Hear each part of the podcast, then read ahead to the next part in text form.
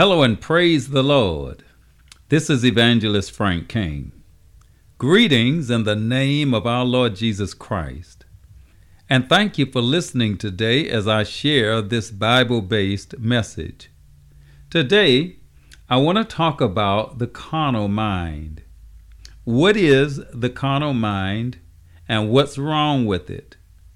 I will be coming to you from Romans chapter eight, and I will be using the King James Version of the Bible. The problem with the carnal mind.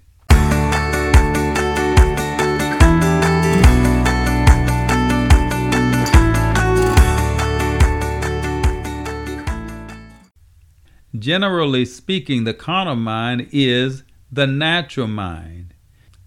We were all born with a carnal mind. The question is, can the carnal mind please God? Bottom line up front, the answer is no. Now that's the short answer.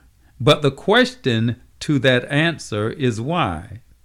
What is so fundamentally wrong in the eyes of God with the carnal mind? That's the question I will address in this episode through the Word of God. Now, there are two basic mindsets by which people can live their life. They can be carnally minded, or they can be spiritually minded. And it's pretty simple to find out which category a person's life falls into.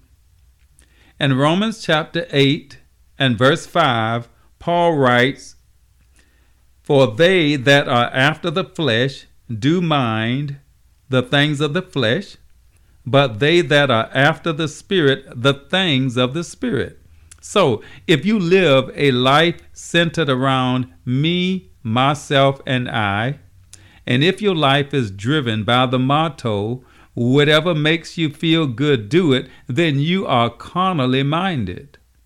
By contrast, the spiritually minded person is the one who is focused on the things of God and the things that please God. Another distinction between the two mindsets exists. According to verse six, to be carnally minded is death, but to be spiritually minded is life and peace. Now, when we talk about death in this verse, we don't mean death as in physical mortality. And you know, it's interesting that when a person is living a self-serving life and they are enjoying themselves, that person thinks he is living the life. But God calls that lifestyle death. Why? Because when a person chooses to live for himself and not for the Lord, he does not have the true life that comes through accepting Christ as Lord of his life, and he doesn't have the peace with God that comes only through Christ. In the eyes of God, the absence of this life and peace that comes through Christ is death. By contrast, this verse, verse six, says, to be spiritually minded is life and peace. You know, I entitled this episode, "The Problem with the Carnal Mind." Well, verse seven gives us the very root of the problem. Here's what verse seven says. "Because the carnal mind is enmity against God, for it is not subject to the law of God, neither indeed can be." Now, this word enmity, used in the King James Version, is an extremely strong word. It denotes a deep-rooted and mutual hatred. That means the carnal mind hates God, and God hates the carnal mind. Not the person, but that mindset. And God hates it because not only is it not subject to the law of God, but also, according to this verse, the carnal mind can't possibly become subject to the law of God. You can't make it obey God. So, here is the conclusion of the matter, verse eight.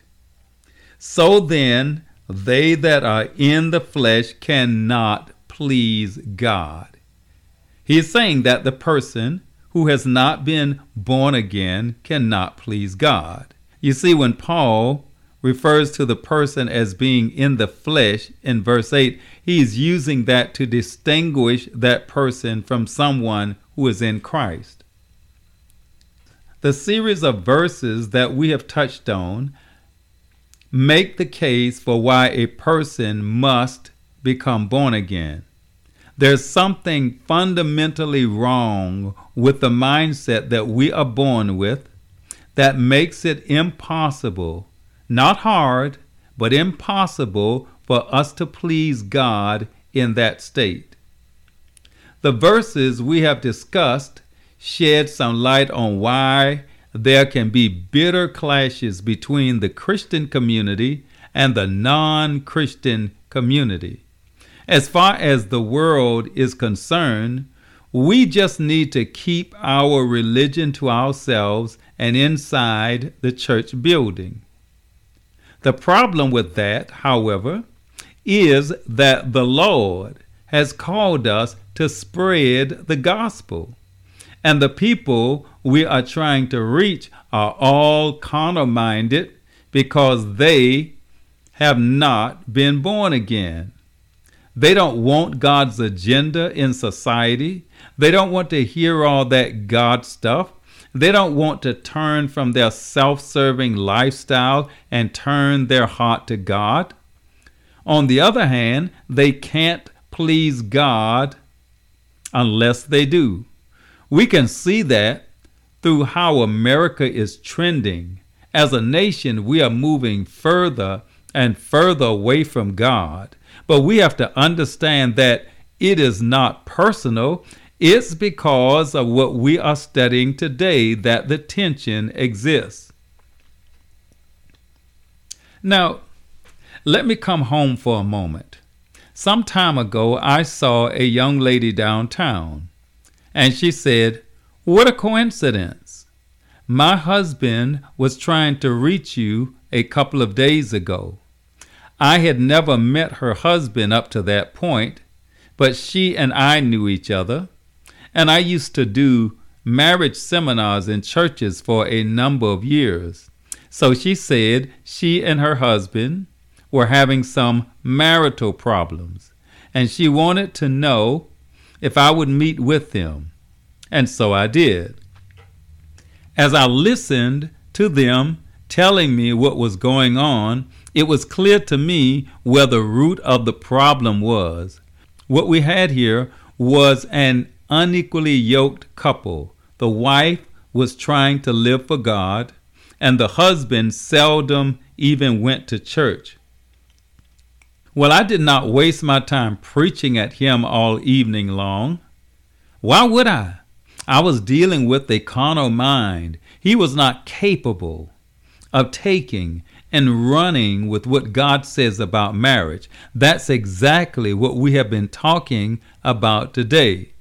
I spoke to him about the root of the problem, his relationship with God.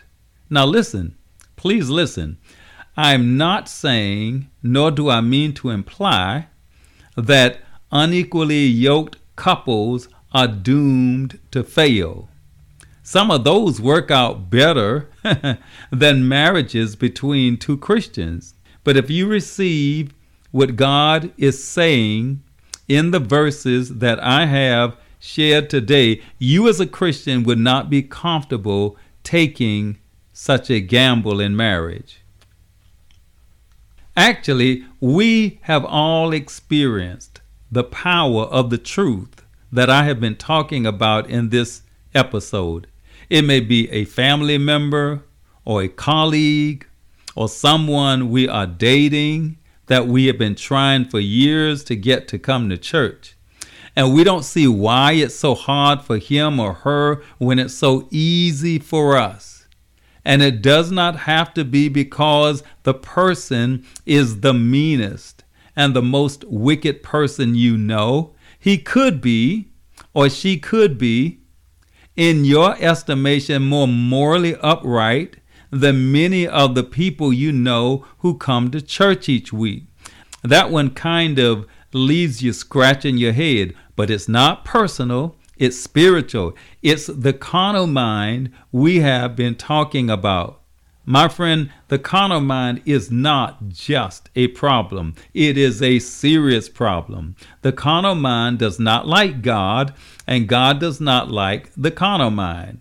And the only cure for the problem is for the person with the carnal mind to become born again by repenting of his sins and placing his faith in Christ. It is only through faith in Christ that one's carnal mind can be miraculously transformed to become spiritually minded. Praise God. Well, listen, I hope you were blessed today by the Word of God as we discussed the problem with the carnal mind. And until next time, this is Evangelist Frank King saying, may heaven's best be yours.